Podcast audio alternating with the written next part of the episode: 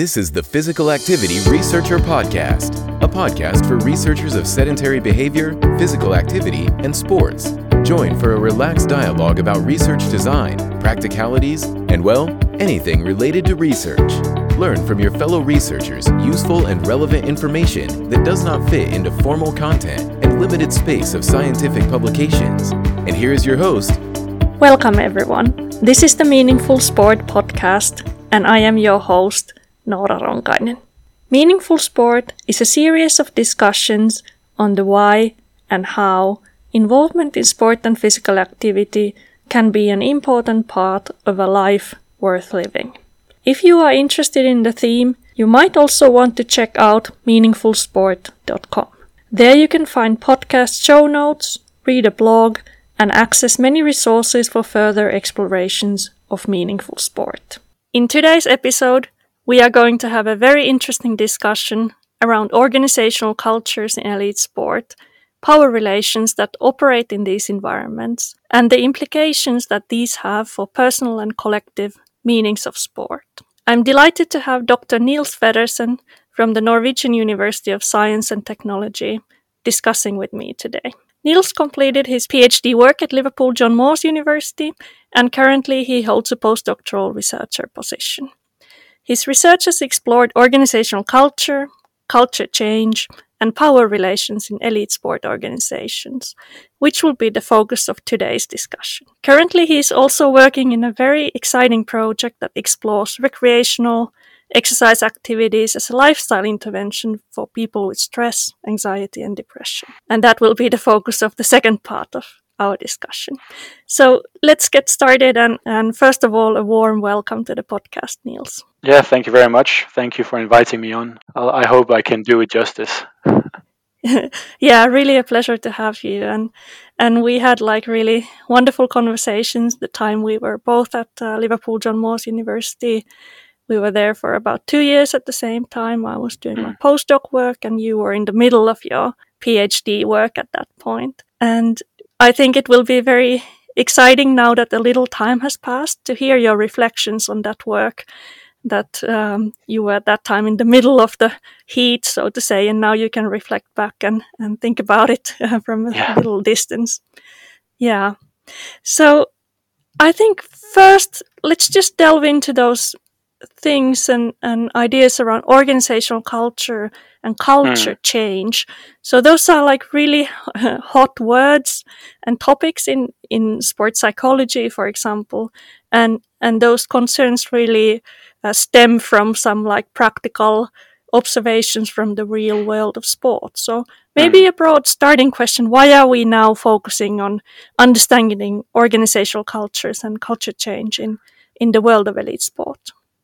That's uh, that's such a big question. Let's start from somewhere. Yeah. Yeah. Um, for one, I'd say it's probably because we've had now 10, 12 years of a few different crises or different uh, examples of toxic behaviors, um, corruption, and and cheating in, in elite sports on a on a on a broad scale. Um, and I think most of the time we actually looked at organizational culture as a, as a tool to transform an underperforming team or an underperforming training group into a high performance, high functioning group.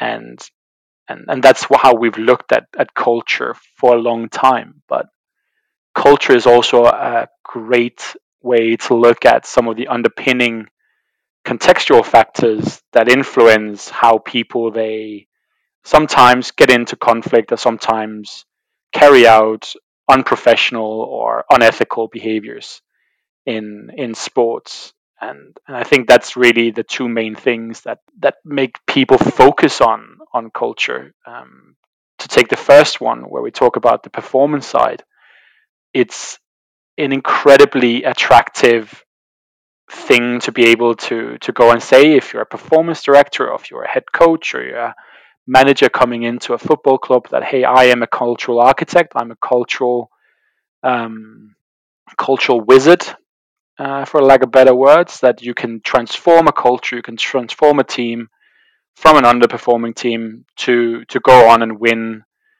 the league, uh, perform at the highest level at the Olympics, um, and and that is something you can do. It's something that you have in your control and in your grasp, and and that's been it's been really attractive for a number of years. And you see the culture bit comes into plenty of research, both on developing talented athletes, and you see the athletic talent development environment work done by uh, Henriksen in southern Denmark, where culture is almost one of the most important underpinning items in in in those models and the environment success factor model.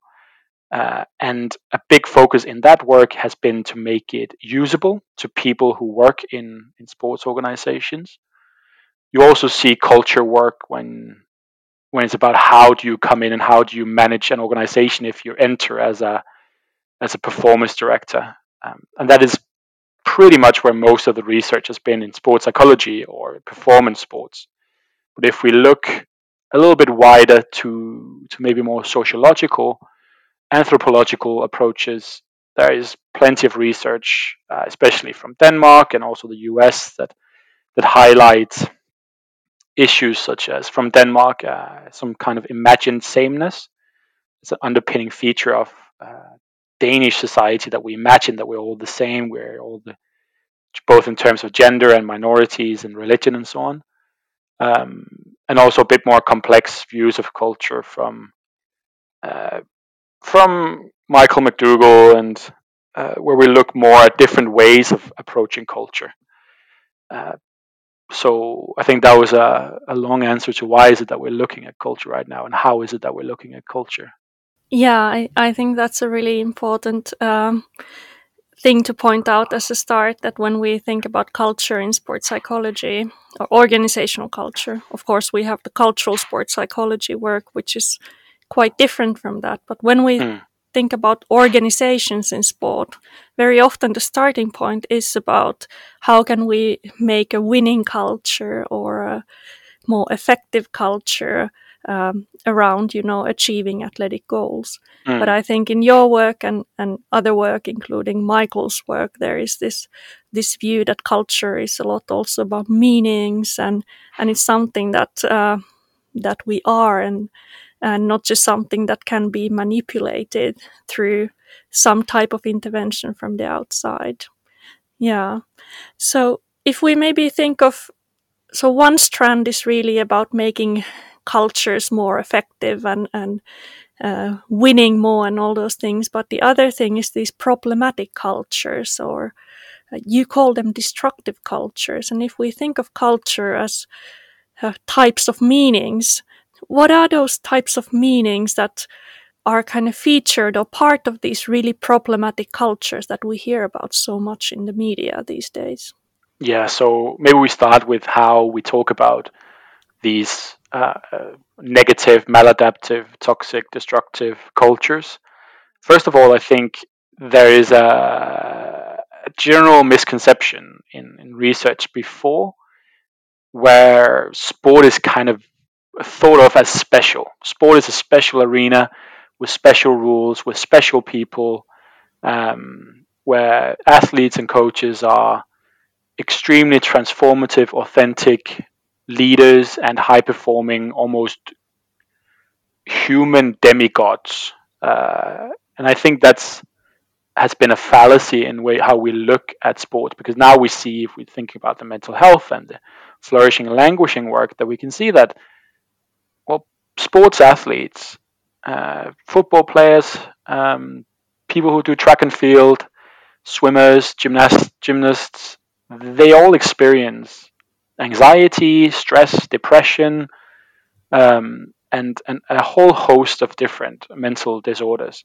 So, mm. really important thing is that sport just reflects society. At least that's what I think. That it's not something special. It is just part of society, and we're all just humans who, in this part of society, excel at something physical, especially the athlete. And if you start thinking about sports as a part of society and just reflecting society, then you're also open uh, you're you're making yourself open to the possibility that bullying can occur, that corruption can occur, that conflict, which leads to antagonism, can occur, and that really helps us look more realistically at cultures and also more realistically at, at what we expect of of coaches and managers and leaders and heads of and athletes in terms of, of becoming uh, an elite athlete and finding meaning there.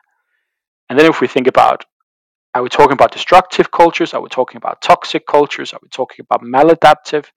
Destructive cultures is a choice that we chose very explicitly to call destructive because if you call something toxic, um, if you drop anything into something that's toxic, it will evaporate or it will uh, disintegrate. So if you put a thriving performer into something toxic, they will disintegrate. Um, and that's not what we're seeing 100%. It's it's what you see sometimes if you have very very maladaptive organizations. I I believe, but I don't think we have any um, we don't have many examples of that. I think the, the closest that would be is probably the USA Gymnastics, where, of course, a whole host of uh, behaviors happened around the former um, doctor at the US Gymnastics national team, Larry Nassar. And you could put anyone into that, uh, especially female gymnasts. And it doesn't matter how resilient or robust that is probably the closest we get to a toxic culture. On the other hand, I think it's it's it's more helpful to look at it as as more transient, as more something that happens for a while and it uh, and it can change. So um, so what are the meanings that people are looking for? I think this upper out uh, system that we have in sport. If you don't progress, then you're you're out. That really depends on some systemic power relations around um, who can select an athlete, who can hire or uh, terminate a performance director, how does a sport receive funding, um, and you can see that in some examples in in the UK, where a lot of the funding the way that funding has been has been approached has been as a boomer bust culture. You have to live up to your key performance indicators or your targets from either UK Sport or Sport England, and they've been extremely focused on on medals. So if you didn't have any medals, you didn't have any funding, and if you don't have any funding, you don't have any livelihoods for performance directors, coaches, physio, psychologists, nutritionists. So how does that systemic uh, pressure from some of these funding organizations influence the choices that people make. Uh, would that does that mean that they focus on on winning a medal and then some athletes might become collateral damage, perhaps? But that is that is a very important thing to look at. Um, how that has a big influence on on how people act in in some of these organizations. Um, but there's also different rationales that that are at play of how people they behave unprofessionally or unethically. Sometimes it's about um, it's an in-group out-group thing, especially if new people come into an organization and you're not from this sport. You're often seen as an encroaching act- actor uh, that hasn't spent hasn't spent time in the trenches here where we are, uh, and they don't understand what we're doing because it's always been like this. So instead of accepting new ideas, uh, challenging new ideas, discussing new ideas, it can lead to to conflict, which for a time can become destructive. But almost in every single case, my point of view is that people are good, fundamentally good, but good people can also do bad things. So if you think about if you think about some of the coaches who have been thrown out from from sports in both Denmark and the UK or Australia, I'm pretty sure that if you ask their friends and family, they would see them as good, and they would see them as good fathers, good mothers, good uh, good parents, good sons, good daughters. So how is it uh, that that things become destructive? It really depends on the vantage point and and and the and the things that happened over time. Uh, it is all these little behaviors that accumulate and and can lead to instances of bullying, instances of corruption, instances of uh, other maladaptive behaviors. Um, that's probably how, how I look at it from a point of view that people are fundamentally good. I'm fully aware that there are people out there who are who are not good. Take Larry Nassar as a, as a, as a good example of that. Probably viewed by a lot of people as good. If you listen to the podcast called Believed about Larry Nassar, they talk about good guy Larry for a long time. This is good guy Larry. He's a he's a good guy. He's a friend of the family, but things changed uh, in the way that people perceive him, and probably more to how he actually is uh, a despicable human being. And there are other people like that out there, but in general, I think people are good, and that's how we should look at why destructive cultures happen. It's probably not because people they go in as an evil mastermind who has an intense hatred of everyone in the organizations and just is um is there to bully and uh, take money into their own pockets. See, I don't think that's that's how it starts. I think it starts with escalating uh, discussions, escalating conflict, lack of psychological safety, and then it can lead to something we would call toxic, destructive, maladaptive. Uh, but it's only for a time, and that time can be longer, it could be shorter. At least that's what I've seen in my PhD. That's probably where I would approach destructive cultures from. I hope that answers most of your question. Yeah, it certainly answers. And I think what is so important and what makes your work unique is that if we think of organizational culture research in in sport, for example, in sports psychology, often we have this focus on, for example, how sports psychologists can work as a cultural architect to improve the environment in a sense of, you know, making it well functioning and successful and so forth. But you are really focusing on this uh, destructive culture and and I think that's like so important for us to uh, keep in mind. And also something that is missing is we don't have a lot of case studies on you know failed uh, culture change projects. So it's not it's some would contest whether you can change the culture. And at least it's not a quick or linear process of where you go in and now you are going to make everything better and everybody's going to buy into a new culture and job is done. So I think you are lifting these very important questions about and showing this other side of uh, the problematic cultures. So I think it would be nice if you just share a few words of the PhD work, of the empirical work that you've done, and and maybe some of the findings in relation to how can we understand these uh, destructive cultures? What are these forces that lead into this kind of destructive cultures to emerge and, and to be in elite sport world. Yeah, so the PhD work was really very much a case study with one Olympic sports organization in, in the UK who in this is back in 2017 stood in front of a major change uh, and that major change had been spurred on and motivated by changes to to their funding so a lot of their funding changed from uk sport to sport england and basically they had to let an entire department of high performance sport go and put in place a brand new talent development uh, environment or program or, or pathway in a way. And and when I came into the organization, this is summer 2017, I went in there to to look at how at organizational change, not organizational culture change at the first at the beginning, because I also approached this with a, a very much an open mind. We're doing ethnography. I'd be with the organization for just about two years. So we had plenty of time to look at all the things that, that, that moved, were in flux during the time.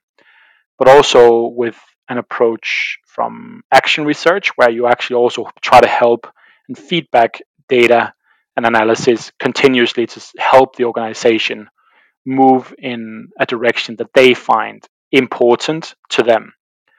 So came into the organization in uh, in a meeting in a coffee shop in Wimbledon in London, and it became very clear that basically everyone in the management team they viewed that the most important thing or the biggest failure of the past four years had been not changing the culture of the organization and when we started to dig a little bit deeper into what what they thought about the cult, what they thought the culture was. It was much more about how uh, athletes were selected, how coaches they actually actually practiced their work, um, how the different regions worked together in in the UK, how it was centralized or decentralized. So at the time, it was very much in London, but it changed. It became more of a decentralized system where it's where talent development happened in, in more of more different places in in the UK. Um, but that's really where we started. There was a an idea that we should change the culture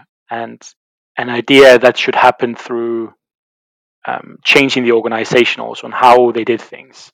And we didn't really look at values. So again, if we, if we geek out a little bit here about culture, and this is actually interesting because I have received this in a review from every single reviewer of the papers I've published on organizational culture.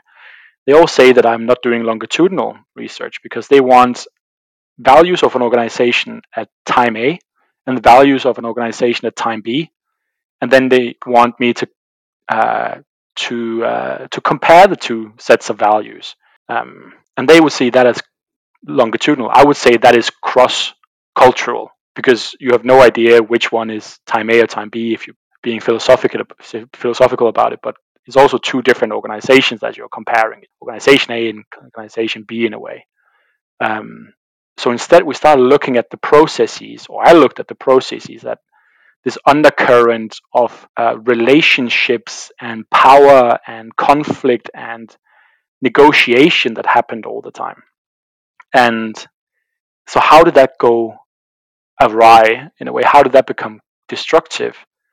Was two different groupings who wanted different things, if you put it very simply on one hand, you have the national governing body who had the pressure from Sport England, from UK Sport, to live up to different key performance indicators, to live up to different targets that were set before they came in, and a pressure from them and a community in this sport that felt they were doing quite all right, who who felt that they had been doing their sport the right way for decades, even though it had been about 60 or 70 years prior to me coming in that they had actually won anything at the senior elite level and still thought that it was fine to to receive money for a high performance uh, program, although they never really, uh, if you take the strictest uh,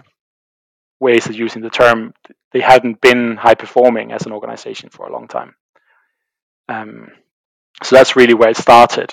And then the organized, the, the managing group, the talent manager, the coach manager, and the rest of around the talent uh, pathway team, they started creating this new talent program with national uh, youth national team camps uh, in London, but also in different cities around the country. Um, they also started focusing much more on having more coaches in there, um, updating the approach to coaching, which uh, some would say was a bit archaic, very old fashioned, where you had one coach and maybe 10, 20, 30, 40, 50 athletes following one coach, and seven other coaches would stand on the sideline drinking coffee. Um, so they really tried to update both the way that we that they developed athletes, the way that they coached, um, at the same at, at, at the same time with changing the way that athletes were also selected. And what happened was that all of these changes they happened really quickly. So people in the organization in the community who had previously been in incredibly powerful, important positions. Um, and had a lot to say, had a lot of influence. They pro- they suddenly felt that their influence was was being shaken in a way, or their influence was being challenged by by the new ways of doing things, and it created a sense of inertia.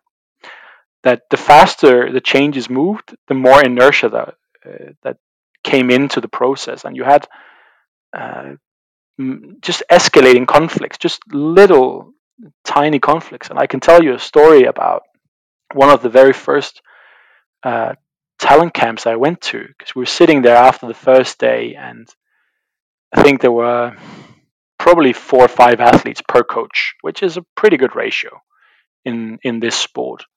But the whole day had basically been the head coach leading everything, and the rest of the coaches just walking around, not really doing anything. And there was a huge amount of dissatisfaction in the coach group because they'd been brought in, they wanted to to help, support, and deliver, and but they weren't really allowed to do anything. And and the coaching itself was perceived by by most in the organization as as pretty uh, pretty low, yeah, pretty pretty bad. Not really too competent, very archaic, boring for the athletes, not engaging. Uh, a lot of time spent uh, waiting around.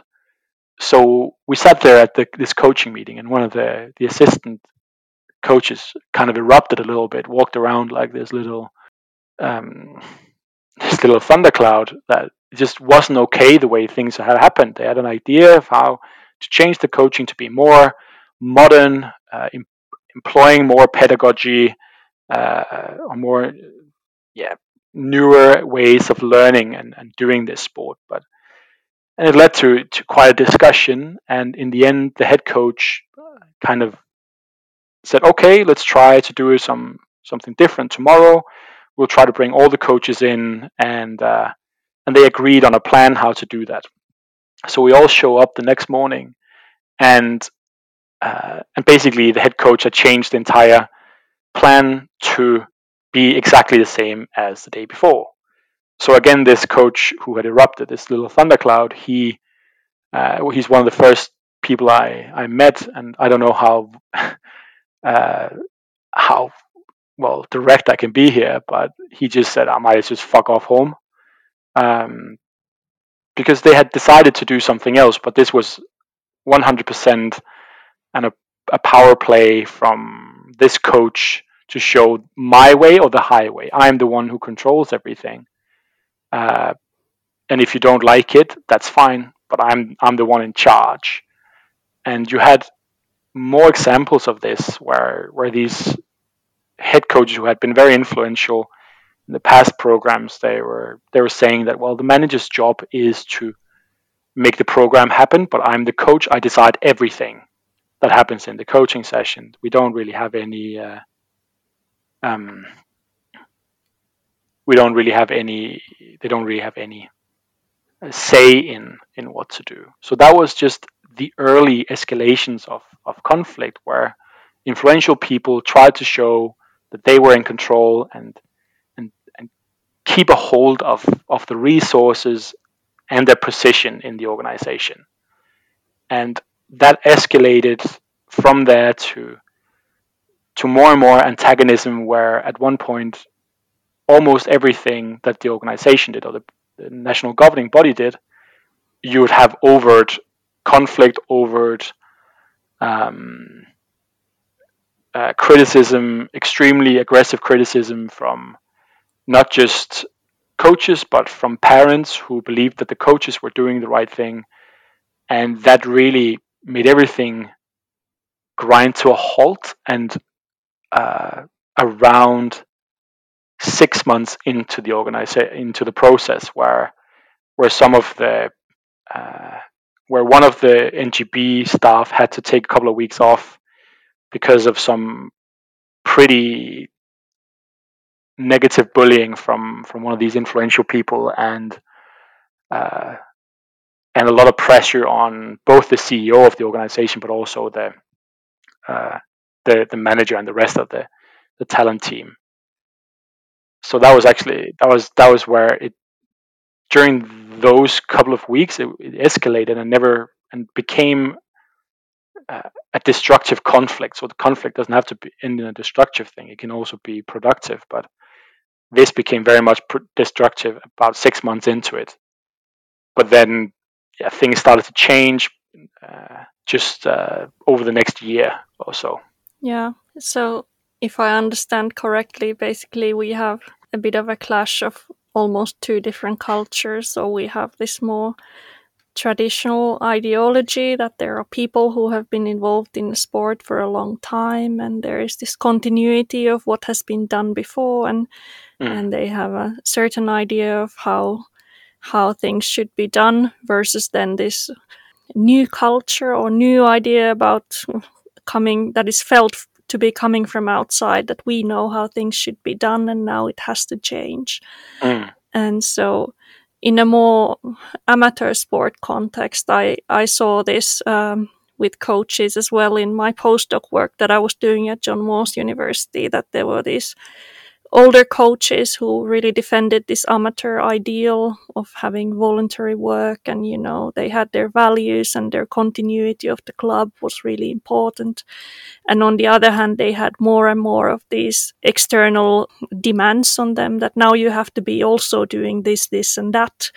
And many of the coaches were volunteers who were giving their time to something that they believed what was the cause for that club to exist and now they had these Mm. external demands from somewhere else telling that no actually you have to be doing something else from what you are doing now and so that can be a very bitter conflict as well and I think just to jump on on that, it's so this is where it really gets interesting. If you if you're a performance director, if you're a coach, if you're in there the sports psychologist, also working with culture, that if you if everyone in the organization agrees that we need to change and can agree on some direction, it's very smooth. It's very it, it can be smooth. There can be quite a lot of uh, unsettling. There can be a lot of stress in the organization, but it can be more towards what we've seen in other papers of changing cultures. But when things start to uh, have have mounting, escalating conflicts, it's you're not working on values or basic assumptions or artifacts or whatever you want to call it, or beliefs or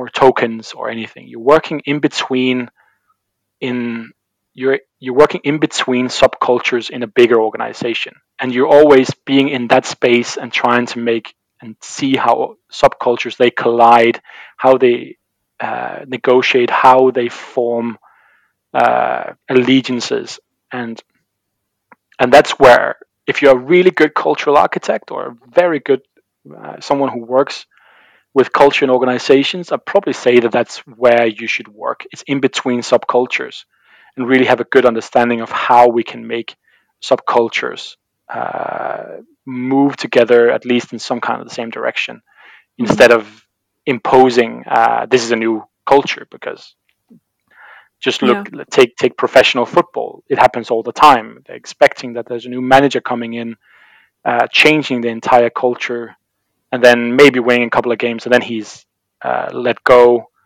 and the and then a new coach or a new manager comes in and again and again and it happens all the time in the premier league. But none of these coaches they really survive because they they all come back to to one of the biggest issues is this inertia and um, and and they're using the same tools for changing culture which sustained the previous culture and Mm. for that that's the same tools are incentives uh, targets um, and and regulations rules um, so if you're not changing the tools then it's really hard changing the culture sometimes And in your case study, you started talking about how the conflict is escalating and and uh, things are getting very difficult in that organization. So, if you think of Hmm. your time after that, then you probably followed the organization after you finished your research as well. Have has there been a way for them to find some common common ground and work through the conflict? Yeah. well yes is, is the short answer um, yeah the slightly longer answer is well the structure of culture started with this challenge to almost survival uh, a challenge to the way that life was in the organization then became just constant conflicts and constant criticism and discussions and, and quite maladaptive. But around that time six months in um, there was an even stronger focus from the very top management that we, that they needed some support to to to move on. And this is probably where another really interesting concept comes in which is about replaceability. Also how is easy is it to replace a figure a person in an organization. So um, if if there's one or two people who are who are being the root of a lot of of, of conflict how easy to, is it to remove these people? And that is something we did see. We haven't published anything on it because it's it's something that only I was not not too much data on it, but I think this is somewhere I would like to go in the future to actually see how easy it is it to replace a person in an organization. Because what we found was that uh, one of the people who, who often was at the center of a lot of criticism or conflict, or um, that person could not be replaced that easily, and, and people were reluctant to replace this person because this person was so important in the organization and uh, leading a major club, uh, long history, long history as an athlete, all in all, a good guy. Um, so who could, and this person clashed a lot with with other another person. So which one is easiest to remove? And often it was a coach who was removed, or in one case, one of the people in in the national governing body had to had to go. But what really happened was, and instead of having negative conflicts, it became much more of a negotiation. There was room to having different uh, difference in opinion. There's much more room and much more psychological safety, so people felt that they could say their speak their mind uh, without being bullied or berated or uh, made fun of.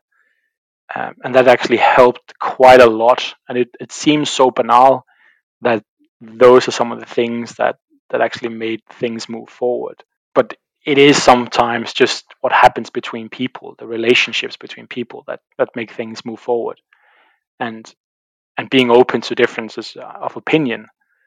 Um, so the conflict turned into a negotiation process. So instead of being a, a negative maladaptive conflict, it became more of a negotiation process where the head coaches of the different events they started to negotiate with with athletes, with parents, with the with the national governing body, with the assistant coaches, on how do we best develop these athletes and how do we best uh, move them forward. And that happened over time. That took a long time to do. So the next year or so became gradually more uh, at ease.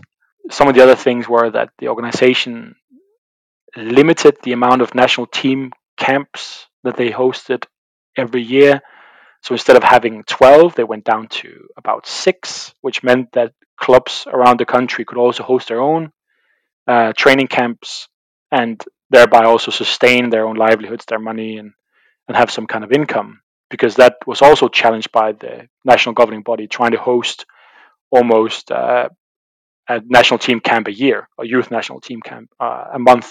I mean, um, so in that way, you actually give opportunity, give room to to people around the country to uh, to to have some kind of livelihood.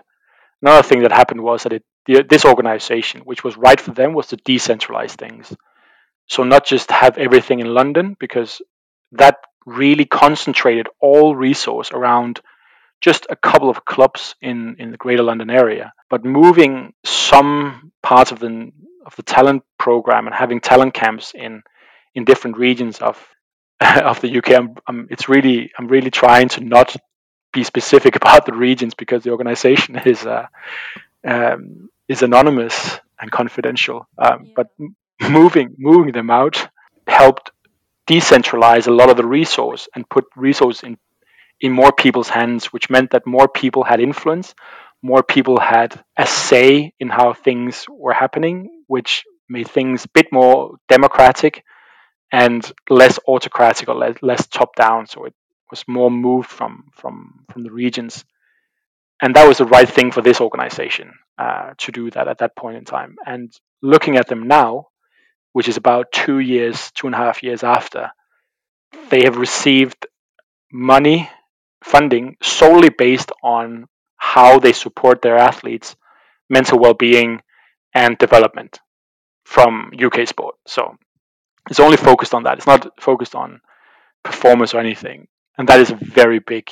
Uh, I think that's a, a, huge testament to the people who stayed in the organization, the people who worked through this, the people who went through these destructive uh, times, but also came out on the other side. Uh, brilliant, brilliant work uh, to get to that point. The organization is seems much healthier now that I can see from the outside. There's much less uh,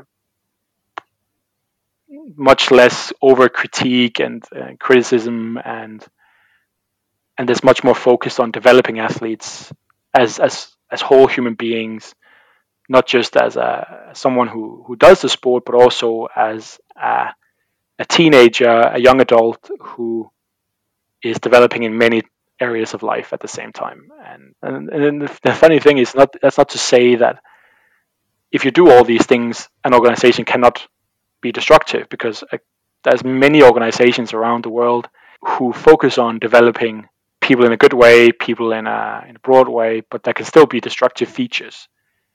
Um, and that's the yeah. thing that sometimes good people do bad things.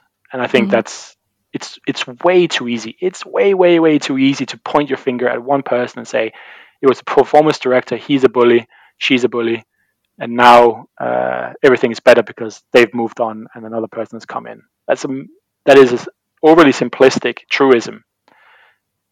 It's mm-hmm. it's much more complicated than that. It's it's looking at all the relationships in organization and and how you how you you all these still subcultures in a large national organization with tens of thousands of people who are engaged in it, how they come together, collide, conflict, uh, find common ground, and that's really where you should work as an as a cultural architect, uh, and that's where the talent team in this organization really grew into a, a good role and, and worked in those in those areas.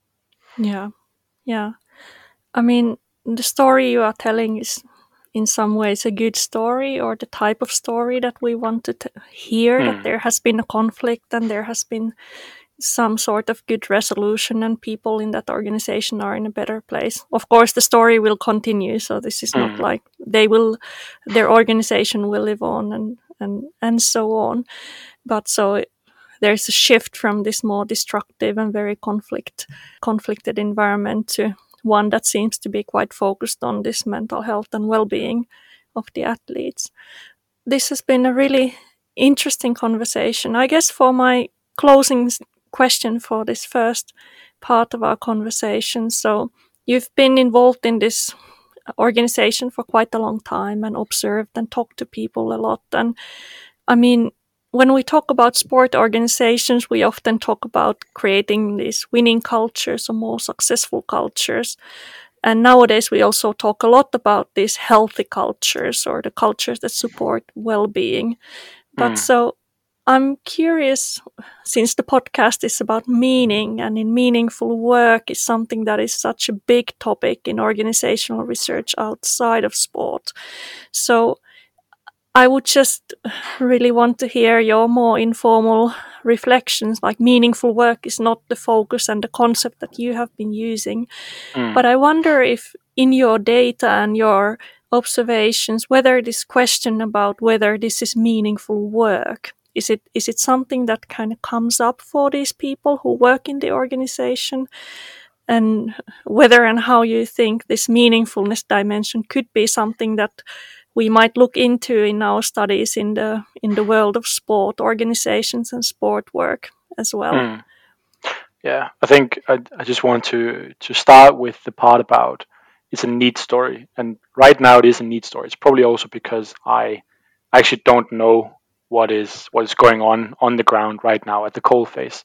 Mm-hmm. But my contention is that uh, that there are always elements of uh, destructiveness in any culture. I don't think you can 100% brand an organization as fully destructive or fully good.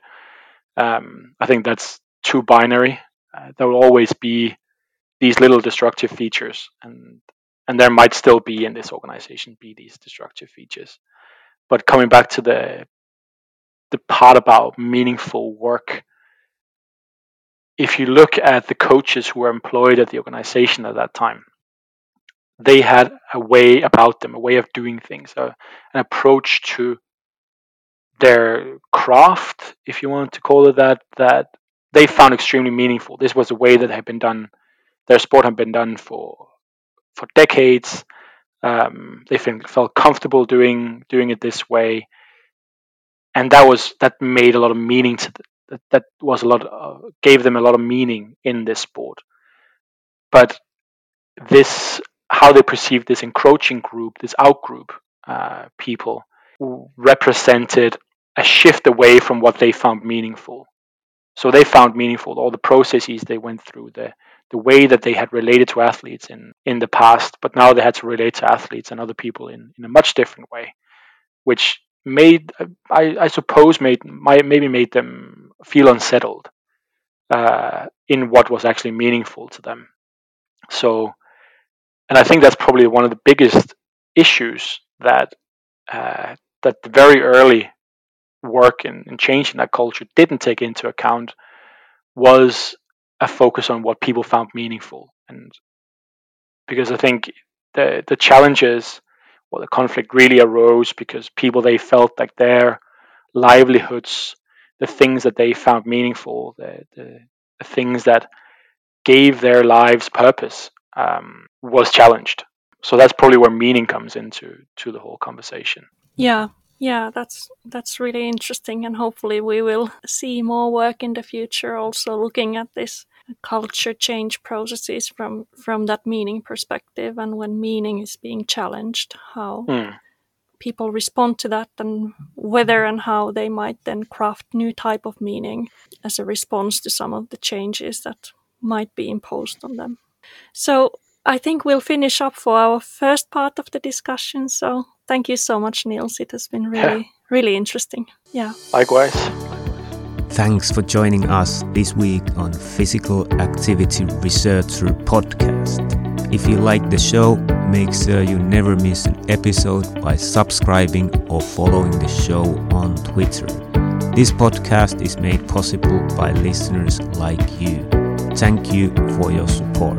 If you found value in the show, we would really appreciate a rating on Apple Podcast or whichever app you're using. Or if you would, in real old school way, simply tell a friend about the show. It would be a great help for us. We have a fantastic lineup of guests for forthcoming episodes, so be sure to tune in. Thank you all for your support and have a great day.